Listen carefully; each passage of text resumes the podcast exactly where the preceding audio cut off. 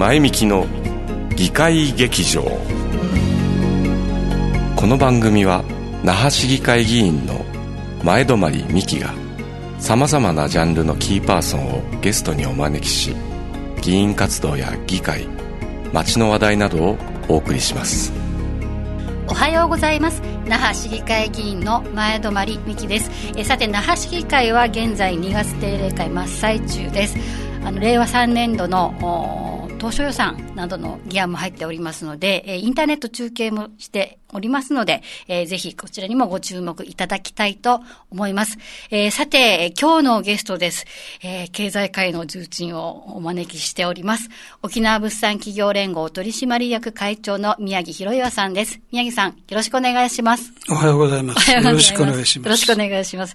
あの、宮城博岩さんとはね、あの、はい、ケーブルテレビの時からの お付き合いで大変お世話になっております。はい、はい今日は、あの、メインテーマとしては、あの今もコロナ禍で非常に経済的な打撃も、まあ、世界中受けていますが、あの、こういったコロナ禍、またはポストコロナ時代の経済の展望、まあ、沖縄県を中心にということでお話を伺いたいと思います。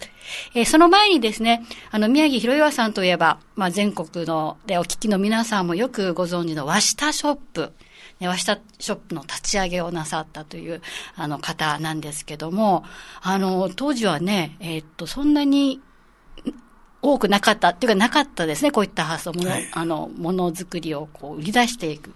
えー、1994年の春からと伺っていますが、ちょっとその当時のことをお伺いしてよろしいですか？話するわけね。はい、あの、細かくではなくて、やっぱり。あれは4月、3月オープンしたんだけど、はい、まあ正式な4月オープンした形にして、はい。3月4日、そして7月29日は名古屋オープンしてるんでね。うん、その次は福岡オープンさせて、はい、最後は最後この国際通りの和社ショップオープンして、はい、その前に札幌オープンして、全国に10店舗オープンして、最後が沖縄だったんだ。あ、なるほど。で、東京には銀座、ね、そう、東京も銀座。はい、うん。なるほど。その時はまだ、あの、他のところはなかったわけですよね。そうそうそう。あの、普通は、店舗って言うと大体20坪ぐらいが普通なんだけど、はい、我々がやったのは、125坪からスタートしたんだ。したがって家賃が毎月700万からスタートしたんだ。はい、毎月赤字ね。毎月300万の赤字。うん、次の年も200万の赤字。はあ、その次の年は100万の黒字という形で進んでいって、毎年25%伸びていって、最終的には約14億近くまでいったんだ。はあ、それを各県が随時と見ていたんだけどね。うんで、この前やっと全県、もしくは主要都市が、あの、一体に、まあ、まあ、向こうは、うんと、ワシャショップ中心に、だいたい歩いて10分、20分の距離に、全国のアンテナショップができて、今日ではだから向こうは、アンテナショップ村ができちゃってね。そうですね、あの銀座のね、うん、あの一角。はい。なるほどですね。つまり、まあ、あの、他のところは様子を見ながら、あ始めたようなところがあると思うんですけども、はいはい、目の付けどころといいますか、やっぱりこういった着想っていうのは、どういったところからあの、これはおそらく日本に長く住んでたらできなかったと思うんだ。はい、僕、オランダから来たもんだから、はい、飛行機の上から見ていたんで、どうしたら可能かなと。えー、だから、沖縄の方、えー、工業連合会にいたもんだからね。はい。いて、東京から来るんだけど、やっぱし、なんとなくのカリブ海のね、昔の先進国の植民地がたくさんあるところの事情を頭に描いて、沖縄見ていたんだ。でも文化という面では沖縄が上だけどなと。はい、その文化の上のものが日本国内に入っていけないわけはないという、まあ、考え方をずっと持ってたからね。ええ、まあ、それで約8年ぐらいは工業連合会の立場で研究し、まあ、眺めていた。して、あの時は、まだ、物産というのは商品、あるいは物産という産業になるということはなかったんだ。特にあの、平松知事が一村損費運動を展開して後。大分県のね。それから僕が入っていったんだけど、うん、あの時は全国に、あの、物産がね、はい、売れるものとみんな思ってなかったんだ。うん、季節季節、大手デパートの中で季節ごとに、この地域の同郷の人々が来て買うという段階で、だいたい秋口がほとんどだったね。うん、本格的に商売やビジネスに乗せたのは沖縄が最初。なるほどですね。はい。もう物に乗せて、物だけではなくて、音を売る、で空気を売る、まあ、光を売ると。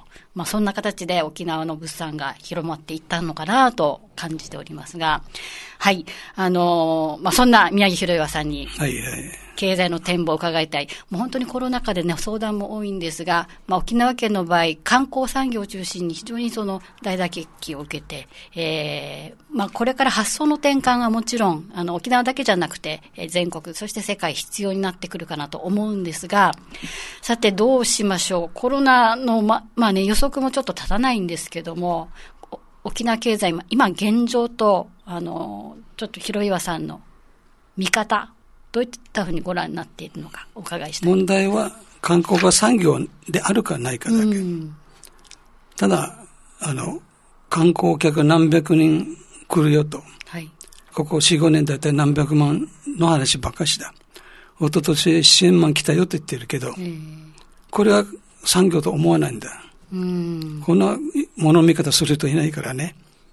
これだけ、例えば5、600人700人、800人、1000万となら、ならば私ども県民の一人当たり所得にどれだけ影響を与えてきたかというと、残念ながらそれはないんで、はい、ゼロではないけど、あの、見てると、確かに何百万単位で韓国が来ているけど、私どもの所得にはあまり影響はなかった、はい、つまり産業化されてないわけ。なるほど。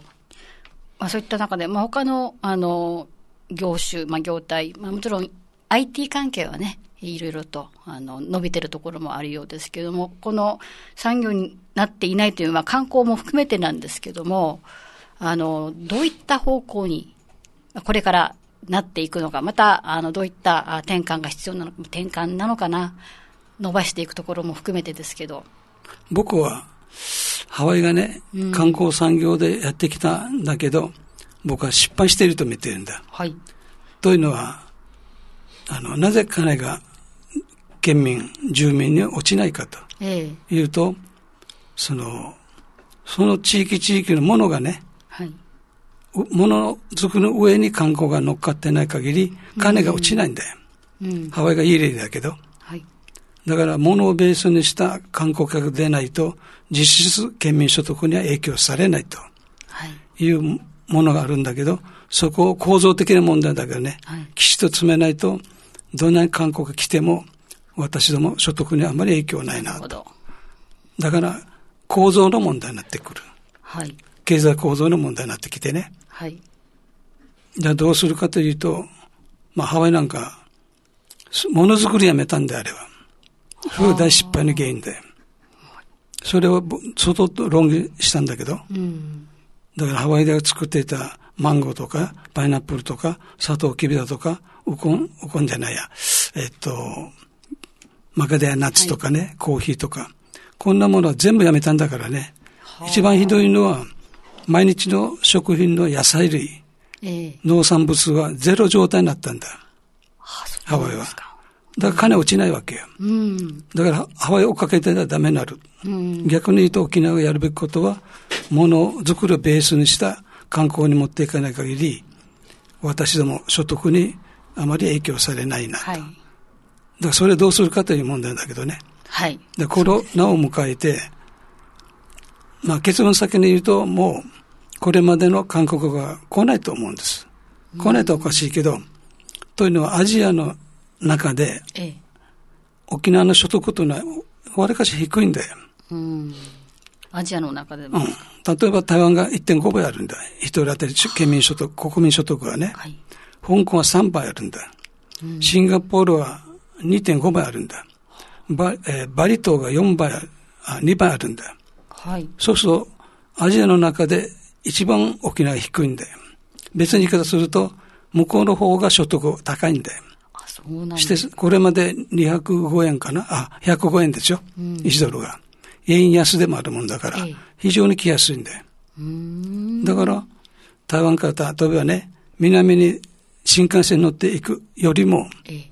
沖縄に来た方がはるかに安いんだもん。うん。だから、一昨年まではね、友達よく台湾から来るんだけど、えよく聞くんだ。何しに来たんだというと、散髪しに来たとかよ。パーマ店に来たとかよ。河原に来たようなもんだよ。そして子供連れてええ。公園に行って遊ばす。床さる心配ないから、うん。沖縄がいいと。だいたい4、5千円で多くしよったからね。はあ。それだけ安いんだよ。向こうから見ると。ええ。だから、そういうや安く来れる状態に戻ることもうないだろうと思うんだ。だそれを超えてやる、行く道を考えないといかんなと。ええ。そして今日、ほら、あの、でネットワークで、あるいはテレワークでね、物の販売なされてるよね。ええ。それで、例えば今日の時点で言うと、大体、中小のレストランとか、はい。あるいは中小のホテル業、うん。土産品店、サービス業、うん。こういったところ非常に悪いと思うんだよ。うん。というのはバタバタも倒産している状況にある。はい。そして今でも、夕方の7時半までかな、ラストオーダーは。レストランはな、あここを過ぎるとみんな出ていけと追い出されるぐらいだから。はい小さな、あの、なんていうかな、店が持たない観光関連のね、店はほとんど難しいだろうと見てるんだ。ところが、そうであるがために、各家庭がね、自分で料理するようになったんだ。はい。そうしたら、うちの場合は、例えば、約9割ぐらい本土で物を売ってるんだけど、ええ。そこは好調なんだよ。絶好調言いたくないけど好調だよ。うん。農産物が足りないんだよ。はあ。だから沖縄向きではあるんだけど、ええ。特にネギなんかゼロでしょうね、今。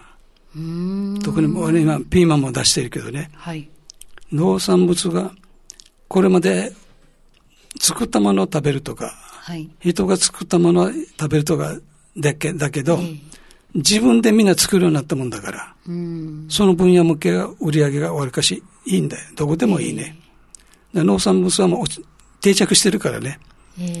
ワシャショップオープンした頃も白い目で見られていた沖縄のものが、ええ。まあゴーヤなんか典型的な例だけど、今なんか逆になってるもんね。そうですね。うん。要するに、個人個人が料理する材料は、悪いけど、いくらでも売れる。うん。足りないそうなんですか。だからそういった分野は、まあ別に言い方と農業はだね、はい。ここれからいい方向に向かうんじゃないかな。そうですか。なぜ日本の農業がダメになったかというと、うん。働いている人でほとんどベトナム人とうん。とか外国人だったんだ。彼らが来れなくなったもんだから、ええ。流通がストップしている、日本は。うん。ところ沖縄からダイレクトに行くもんだから、まあどっちかというと、いい方向で流れていて、うん。まあ、大体2割ぐらいアップするんじゃないかな。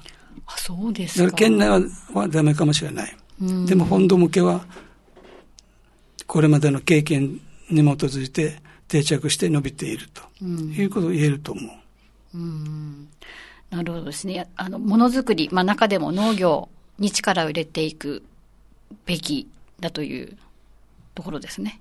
それはね。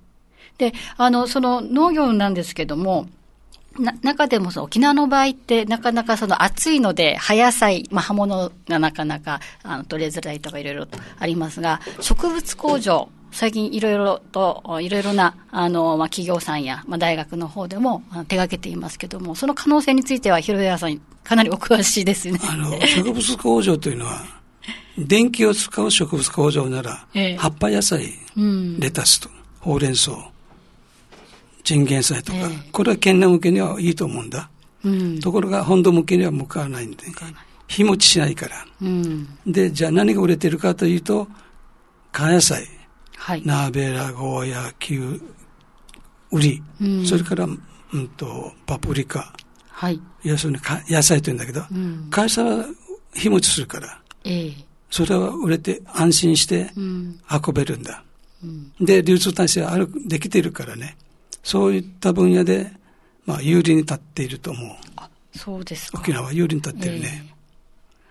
ええおまあ、電気を使ったという話が、電気を使った植物工場という言い方もしましたけども、そうじゃない植物工場もあ、あるんですか？太陽光を使えばいいんだよ。おいわゆる何かというと、光合成の問題になってくる。ええ光が必要なんだ。光合成はひ、光合成というと光と二酸化炭素と、それから、うんと、肥料はね、肥料は窒素リンカリウム、プラス、あと光は、えー、あとは、うんと、温度、湿度。うん。まあ、光がメインですね。ええこれだけあれば育つんだ。うん必ずしも土いらないんだよ。そうなんですか。土使うと、かえって虫がついてくるんでね。うん。でも我々がイメージする植物工場は、沖縄でやるんだったら絶対太陽光を使う。太陽、太陽光はたくさんありますからね。ええ太陽光とか二酸化炭素ええ原料だからね。はい。植物工場の。ええこれただなんだ。うん。それから温度も湿度もただなんだ。うんこれコントロールできれば、普通の露地栽培より上ですよね。沖縄はどうしてもあの土地面積が限られているっていう中で、まあもちろん地産地消もそうなんですけども、外にも売り出していくというような、まあ農業の可能性の一つとして植物工場もあり。うんだから、一般の俺が日常的に食べてる葉っぱや葉野菜は僕も需要相当あると思うよ。うん葉野菜は僕ら本土だからこれは、これもあるけれども、難しいんですか？いや、南部、沖縄もね、広いようだけど、ええ。うんと、ほら、国神マージとはい島尻マージはいとジャーガルあるじゃん。はい。して南部、特に読谷から北は、あ野菜ができないんだよ。あ、そうなんですか。今の時点でも。元豚、泣き人除くよ。うん。元、えー、名護の一部は。うん。それ以外のやんばるは、葉野菜ができないね。うん。だから俺今でもな南部から運んでるんだよ。葉っぱ野菜。けど、柑橘になるとまた逆。根菜類なはい。柑橘類だったらもう北部だ。そこのものじゃないとまたいいのはできないんだあ、よ。そうです。それから根っこものね、うん。で、地でくにね、はい。黄色い大根だよ。大根、人参、芋、じゃがいも、今だったらじゃがいもかな。それから、まあ根菜類と言われるけど、はいこれなら絶対向こうがいいんだよ。あ、そうなんですね。だから、これから、この1、2ヶ月は圧倒的にもう葉っぱ野菜。だから、南部で作って北部で売ればいいんだよ。県内は。うんして我々はその間に合間を縫って、葉野菜を作って本土に出せばいいとなるほど。はい。いうことを言える。露地栽培も伸ばしつつというところですね。そうそうそう。はい。